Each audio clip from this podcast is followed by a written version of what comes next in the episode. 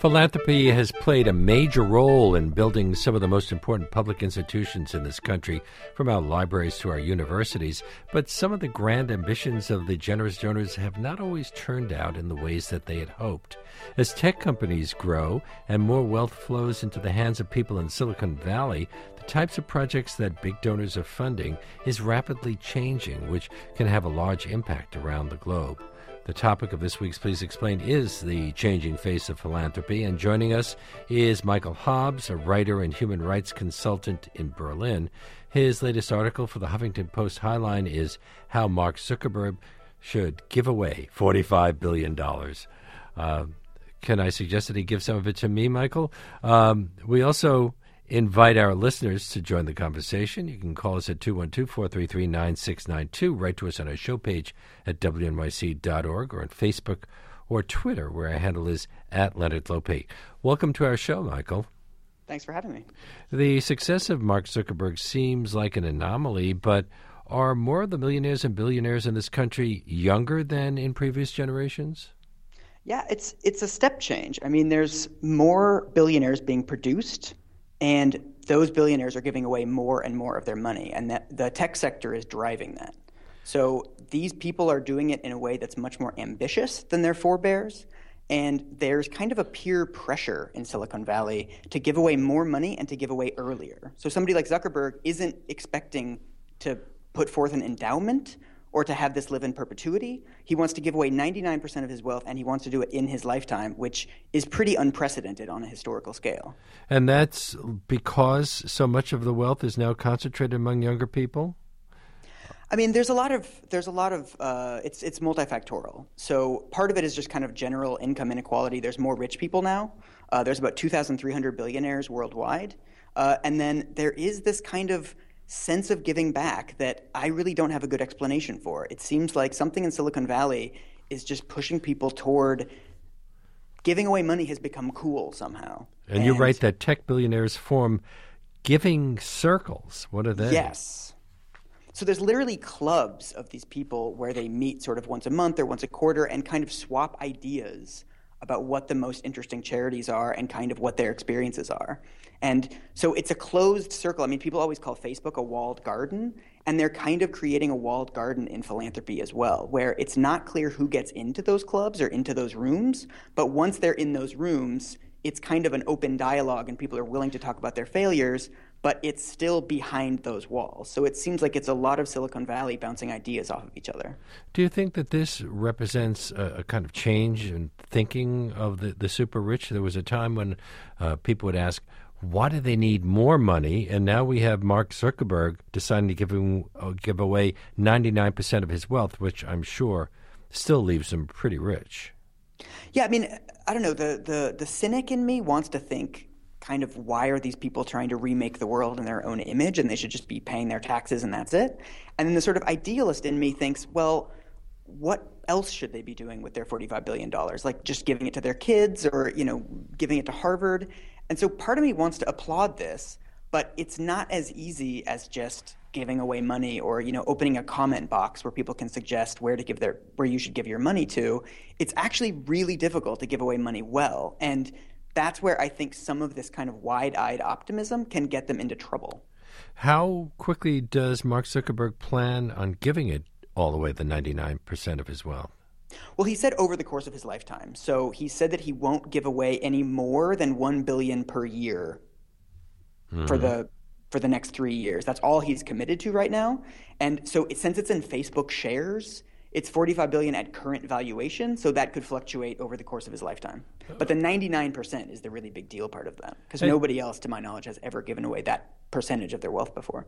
And you're right. Zuckerberg's ability to remake the world in his own image in his own lifetime is unprecedented. Mm. Uh, to some degree, didn't Andrew Carnegie really reshape the world, at least in the later years of his life? In the later years of his life, and I think that's really key, actually, because Mark Zuckerberg is 31. Well, Carnegie so, wasn't rich at 31. But Carnegie only really started when he was basically retired. Mm-hmm. And it's the same with, I mean, Rockefeller was doing it throughout his career, but it was always something that was completely separate to what he was doing as a businessman. Whereas Mark Zuckerberg has made this announcement basically right after he got rich. He started giving money away. And there's now things like something called the Founders Pledge, where startup CEOs, before they even sell their companies, they're already pledging to give a portion of their proceeds to charity. Now, so this is happening a lot younger, and the people that are doing the giving are also a lot younger. And is the approach of Zuckerberg and these other young philanthropists uh, all that significantly different from Andrew Carnegie's or John Rockefeller's approach?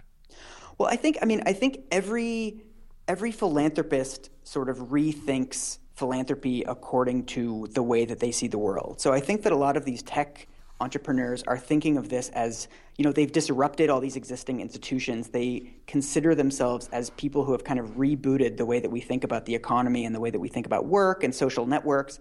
And they're trying to do the same thing with philanthropy. So the ambitions are quite large. So when you look at any of the sort of values statements of any of these guys, what you usually find is words like reimagining or rebooting or revolutionizing and it's there's not very much of a dedication to kind of incremental change. It's usually like we want to flip this institution upside down in the same way that they've done with you know taxi cabs and hotels and all of these other legacy institutions they're interested in doing the same thing with philanthropy or at least that's what they say we're looking at the nature of philanthropy today and the new philanthropist with michael hobbes a writer and human rights consultant whose latest article for the Huffington Post highline is How Mark Zuckerberg Should Give Away $45 Billion.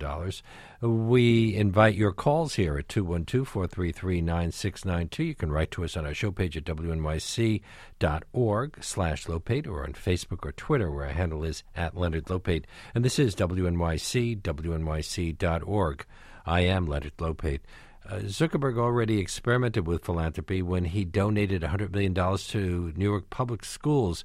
When, Sen- when Senator Cory Booker, the former mayor of Newark, was on our show recently, here's what he had to say about Zuckerberg's donation and the difference it made to Newark. This is probably one of the best chapters in education uh, in our city. During the time I was mayor, if you were an African American kid, remember, we're a majority black city and, and unfortunately, our, our, uh, black children often tended to be in the poorer school, poor neighborhoods, and the tougher schools. Your chances of being in a school that beat the state average went up 200 percent. The Brookings Institution said that Newark was one of the top three schools in the country for public school choice, having quality options. Would you agree with uh, Cory Booker's characterization? Well, I think that's one of the ones where there's a lot of complexity. I think when you compare what's happened in Newark to the original ambitions of Booker and Zuckerberg, that's where it falls short a little bit. So the original idea was, quote unquote, to flip a whole city. So they wanted to kind of reboot all of the schools in Newark. They wanted to establish all these new charters. They wanted to break the stalemate with the teachers union. And they wanted to create a model that was going to be replicated in all these other cities in America in five years. So basically, they wanted to create this model and scale it up in five years. And as the project went on and it got bogged down in bureaucracy and parent teacher meetings and all of this kind of slowness and incrementalness, eventually they moved the goalposts backwards to where now Zuckerberg and Booker are saying that the charter schools in Newark are really good. And it sounds like the charter schools in Newark are really good. But it also is not clear that that's really what the city of Newark and the parents of Newark wanted in the first place. And that's also not really what Zuckerberg and Booker set out to do. Uh, so, didn't a good chunk of that money go to consultants? What were the yeah, consultants I mean, doing? I mean, a lot of this was this model kind of thing where they wanted to create a model that could be scaled up to the rest of the country. So they were designing new kind of evaluation criteria and things that they thought could be spread out to the rest of the country. And they basically got bogged down, as these projects always do, in the specific challenges of Newark. So they weren't really thinking about Newark when they started this. They were thinking about all of the other places in the country where it could be copy pasted. But whenever you're doing any kind of development work, it's always about the context that you're actually in, and that's where the challenges are. And so when you try to leapfrog that and go to this replication, that's where you end up getting slowed down. So isn't so is part of the problem one of scale that these philanthropists want their projects to grow very quickly and have a really powerful impact? I mean, this is the, one of the things that that worries me the most about people like Zuckerberg and especially these Silicon Valley, the kind of the discourse of Silicon Valley giving, is this idea that everything has to scale. So Zuckerberg is also investing in a private school called Bridge International Academies that has 400 schools across Kenya and wants to expand across the world and to cover 10 million students by 2030. And they have this very sort of standardized, quote unquote, scalable model where the teachers have tablets and there's a centralized curriculum that's created in Boston and then beamed down to the schools. And it's all very high tech and very sort of sexy. But education is something that is incredibly difficult to scale, and it's incredibly difficult to scale in more than one country at once.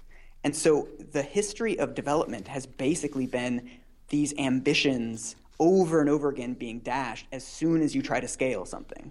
Because running one school is difficult, but covering 10 million kids in 15 years is basically impossible. Is what appeals to Mark Zuckerberg the school's emphasis on technology and uh, and the fact that it is starting in Kenya? Although, don't people have to pay to go to the school? So yeah, so one of the issues with the school is that it charges six dollars a month in tuition for kids to go there. Is that part which, of the plan?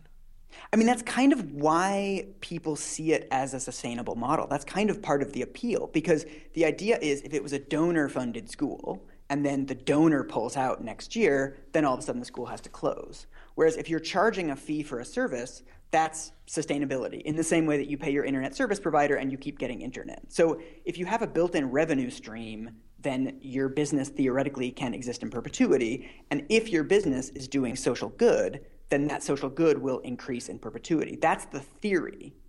But where this breaks down in practice is that it's not clear that the, that the services that these schools are providing are really commensurate with that.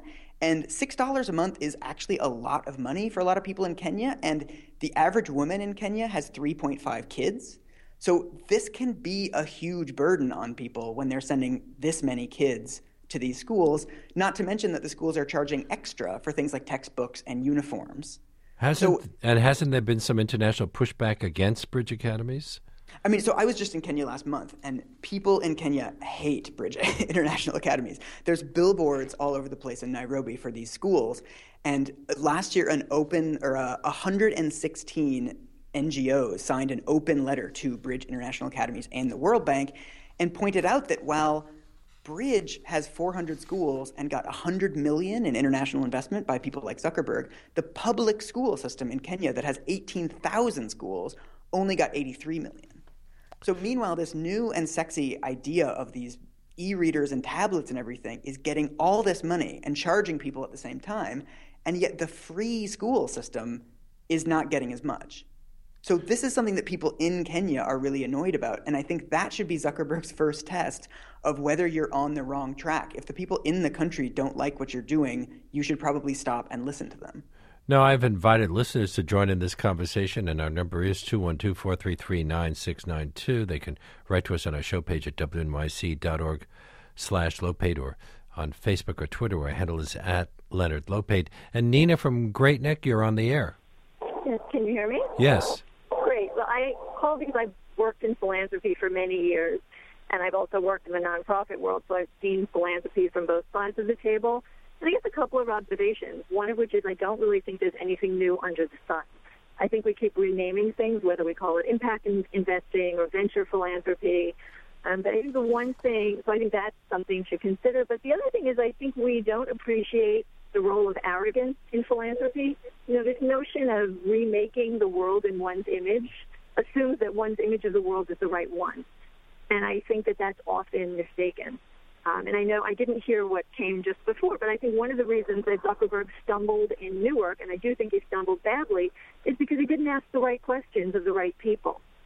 You know, and the story you were just telling about Kenya, I think exemplifies that. You know, whose interests are being served by the good intentions of the very wealthy through their philanthropy? And I think we don't ask that question, and we don't, and I think it's an incredibly important one to wrestle with. Michael? Yeah, I mean it's it's such a good point, and and usually what we find, what I find in my own work as well, is that oftentimes when sort of big philanthropists come into these locations, they're moving at a thousand miles an hour, and everyone else who's been doing this longer than them is moving a lot a lot more slowly. So when somebody comes up in kind of their Range Rover and they've got their tinted sunglasses and they're a millionaire and they show up in one of these African villages and they say, We're going to give you all this stuff and we're going to change everything.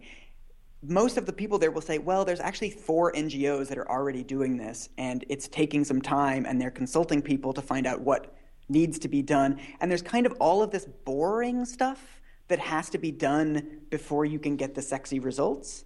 And oftentimes, it's the mega philanthropists that are trying to skip that step, skip all the boring stuff, and go straight to the sexy stuff, and then trying to scale or trying to replicate things when they haven't even done it right the first time. Some years ago, we talked with uh, people about uh, another African uh, venture in which the wells were uh, were created uh, using uh, things that look like playground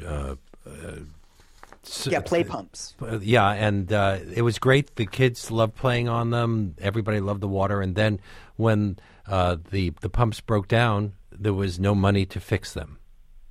Yeah, I mean the same thing. You could say the same thing about um, one laptop per child which was this idea that they were going to give laptops to a bunch of poor kids. Also, this kind of tech centrism of, hey, technology will solve all of our problems. And they sent out, I think it was over 100,000 of these laptops, but no training for teachers on how to use them and no training for parents on how to use them.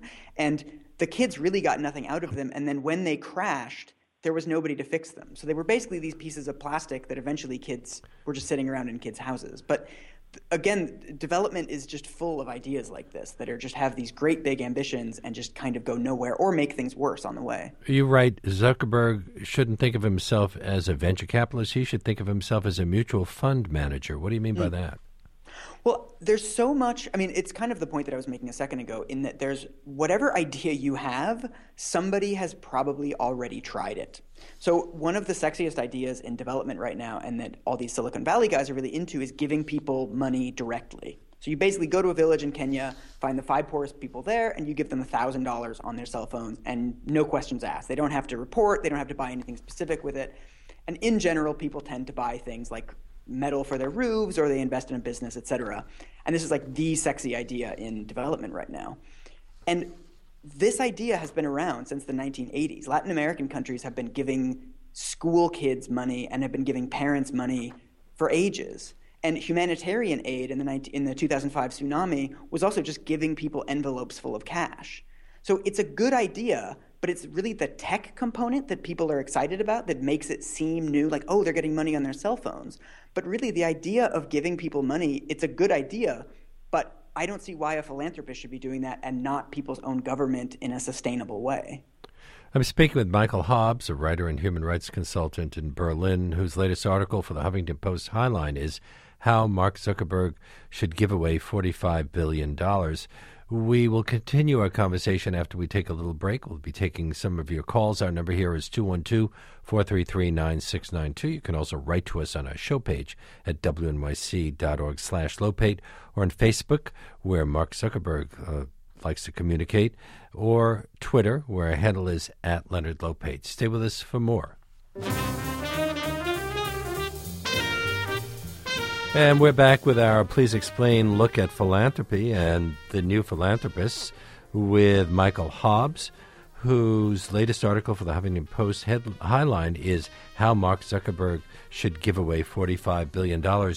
Uh, we're getting lots of calls. Our number here is 212 433 9692. You can write to us on our show page at wnyc.org slash lopate or on Facebook or Twitter, where handle is at Leonard Lopate. And Marie from Brooklyn, you're on the air. Hi, Leonard. How are you? I'm well. Good. Go ahead. Um, I am a young philanthropist. I'm, I'd say, a few years older than Mark Zuckerberg, and I run a small family foundation. And I'm finding that philanthropy is really an old boys club. It's tough to crack into it if you're a young woman, even a young man, I'm sure. Um, I'm not always taken seriously. I find um, even with organizations that are very established, I go to an event and I'm the youngest person there by 40 years and one of the few women. You, you want to join in, Michael? I like philanthropy is such a weird world. Like it's not it's not quite the business world and it's not quite the NGO world and it's this weird thing in between where like there's all this money around and no accountability but it sort of has this dress on as if it's really charitable and doing all this good. And there's really no i mean one thing that really struck me in the art when i was writing the article was just that like there's nothing stopping these foundations from doing really really bad work all the time like there's no real accountability mechanisms all the boards of most of these foundations don't exercise any real oversight and there's no real measurement of whether what they're doing is good or not like they're not no one's really critically looking at did you give away a billion dollars well this year and so i think this creates this weird clubby atmosphere where it's a lot of like martini glasses clinking and things. And it just seems like, I mean, I haven't been on the inside like you have, but that doesn't surprise me that it would have a clubby sort of feel because it's just so far removed from all of the structures of accountability and kind of basically providing a service that people want. Marie, what kind of philanthropy are you involved in? We give to arts organizations. Ah. So it's very specific but we give both to very established organizations as well as young up and coming ones. And of course, in those, I tend to find more people my age, um, both mm. on the donating side as well as in the in the organizations themselves, of course. Now, Michael, you write that some of the best ideas for philanthropy are the ones Zuckerberg is the least likely to hear in Silicon Valley. Should he be talking to Marie? Probably. I mean, this is this is the other thing that really worries me about the Silicon Valley philanthropy and kind of people, these kind of mega philanthropists, is that who are they speaking to? So, you know, one of the people that I spoke to referred to his donation as a 1,000 pound gorilla. And you don't get to Zuckerberg, you don't get to pitch your idea to Zuckerberg without like 18 layers of gatekeepers between you and him.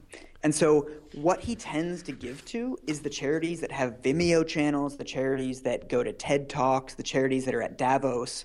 And to me, I mean, from my own work in Zimbabwe and Zambia, most of the people doing interesting work are too busy doing the work to make Vimeo talks and to do these kinds of things. And I just don't see a clear link between someone like Zuckerberg and somebody on the ground who's actually doing interesting work. Um, one of the people I talked to had this distinction between the hypers and the doers. And the hypers are people who talk about their ideas in terms of this is going to change the world or this is going to make everything better. Whereas the doers, the people that are actually doing the work, usually talk about it with a lot more nuance. They talk about things like, well, it might work here, but it might not work there. Let's test it out before we do too much this kind of language. And it's exactly these kinds of people that don't get in front of somebody like Zuckerberg because they don't have a nice pitch. It's really difficult to get your ideas noticed when you're saying them with caveats or when you're saying, well, we don't necessarily think this could scale. Most donors are not going to listen to you. And so it just creates this kind of collective action problem where everybody has to inflate what they're trying to sell to get any funding at all. Maybe we should stop picking on Zuckerberg for a moment. What about Bill Gates? You write about the $70 million Gates Foundation donation to PATH and the World Health Organization for vaccines mm-hmm. in Africa. Is that a better kind of grant?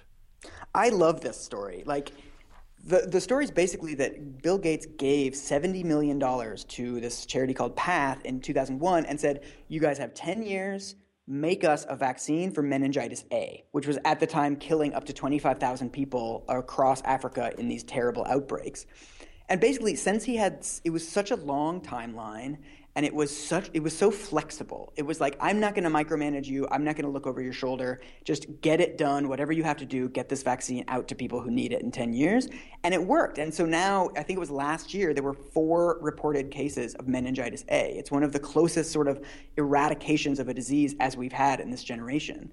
And that's such a great idea of it's such an example of finding the people that know more about something than you do and just giving them all the money that they need to do it and getting out of their way. And you write that the duration of the grant, 10 years, was important. Yes. Why did they choose a 10 year timeline? I don't know actually why they chose that in. I think that was the timeline that they thought it could get done in. I mean, I think that they were under the impression that they were 10 years away from a viable vaccine, and that turned out to be the case. And for my own work in human rights, you're always on one year, two year, three year grants. And so oftentimes by the time you get to the point where you kind of know if an idea is working, you have to stop the plan. You have to justify it to your donor and you have to package it and try to get more money for it. And that cycle, going through that cycle over and over again, is really taxing and it's really difficult to do good work in that context. So, one of the guys that I spoke to from PATH said that you need to go two steps forward and one step back. And it's really difficult to justify that one step back to your donor when you're on these short timelines. Now, we mentioned uh, the consultants in the Newark schools, but don't the Ford and Rockefeller Foundations spend a lot of money on consultants? What about the Gates Foundation? As it expanded? Did it begin to spend more on consultants and administration? Yeah, so the Gates when the Gates Foundation gave that grant in 2001 to cure meningitis A, they had about 8 staff and they the first 180 million grants, 180 million in grants that they gave out was just by 8 to 10 people. It was basically the size of a family and they were finding good organizations and giving money. Since then, the Gates Foundation has expanded to 1300 people. And so with that comes a lot more second guessing, a lot more processes, a lot more justification, and these kinds of systems that make their grantees overpromise. So the kinds of things that I was talking about, where grantees have to promise the moon. So that's an inevitable thing, but it doesn't actually it doesn't have to be that way. Let's take a call from Lisa from Newark. Hi, you're on the air. Hi, good afternoon. Um, I'm calling because I just, you know, I'm a teacher in, in Newark, and I just wanted to say just a brief comment that I feel there are a lot of these people that come in different programs and things that a lot of money go into, and for whatever reason, a year, two years later, there's not a lot of difference made, and then they're just put on, and we're not really talking about why, what happened, things of that nature. I think that the money needs to go into the community and not into the the school. I feel that they put too much emphasis on school, school, school, and not really what's happening and the reasons why the, the children are not being successful with these various programs. Yeah, when you say community, what are you talking about? Better housing, things like that? Like in the home, like having access to training on how to start them with reading in the home at an early age, um, having access to, you know, learning toys that are for learning, and just having more books in the community and having, you know, within the household type of thing. I think that the issues are I mean, I could go on and on, but to make a brief comment that I think that the money is not going in the right place, really. Yeah. Now, Michael, she's suggesting that they want to go to the sexy areas, mm. the areas that get the most attention in the press. Well, this is the really difficult thing about social change is that you can't pull out one element of a complex problem and fix it and then put it back. So when you talk about education, there's a lot of problems in education, and I'm sure that some extra funding would help them. But then there's also problems in the home, there's problems in the infrastructure in the community, there's problems with after school services, there's problems with post graduation. I mean, it just goes on and on and on. And when you think about something as complex as education, most other social problems are the same way. Something like criminal justice is something that's really, really complicated, and there's a million different players, and you have to look at each one of them differently. And you can't just say, oh, we're going to fix prisons, and then criminal justice will be okay. And one of the things that I think people forget when they're doing international development is that every other country is just as complex as ours. So if you're trying to, you know, donate or, you know, build water infrastructure in a place like Kenya, Kenya is just as complex and difficult and contradictory as our own country. So anything that you're trying to do in a place like Kenya that you don't know as well is going to come up against the same challenges. It's just because we're not as familiar with Kenya, we think, oh, it's simple. People need water. I'll just give them water. But we know that in the States, it's not like, oh, these kids lack textbooks. I'll just give them textbooks. There's probably some good reasons why they don't have textbooks. And we get that in our own country, but I think we tend to forget that with foreign countries. Let's sneak Eddie from Clifton, New Jersey in here. Hi, Eddie. You got to make it quick. Uh, no problem. Um, thanks for having me. Um, I'm just wondering how much corruption is in philanthropy. I mean, the state lottery is supposed to go to education, so how much of that really goes to education, and how much goes into somebody's pocket? The Wounded Warrior Project, two executives just got in in trouble, fired, whatever, for stealing money from it. So how far is the corruption in nonprofit and philanthropy? Well, what's amazing about philanthropy is that there's really nothing stopping them. I mean, it's really it's pretty easy to get away with it. Like there's these big foundations like the ones that we've all heard of, but then there's something like 85,000 foundations in the United States, and it's really easy to set up a charity and call it like the Wounded Veterans Trust or something and just start getting donations. So there was actually a veterans charity a couple years ago that got busted for literally being a PO box and doing nothing, and it got something like 600,000 in donations from just sitting there. Carrie, So Carrie from Manhattan wants to know. and We have very little time. If they're uh, if we're seeing millennials giving more than past generations. On an individual level, I don't know actually. But we're seeing, you're saying, we're seeing a, a shift in the kinds of philanthropies that are being developed. Yeah, so in 2014, six, um, or in 2012, 4% of the greatest, the largest donations in the US came from people under 25, and that was up to 25% in 2014. Michael Hobbes is a writer and human rights consultant who is based in Berlin. His latest article for the Huffington Post Highline is How Mark Zuckerberg Should Give Away $45 Billion. And Michael, thank you so much for participating in today's Please Explain this look at philanthropy and the new philanthropists. Thanks. I'm Rotten in Denmark on Twitter.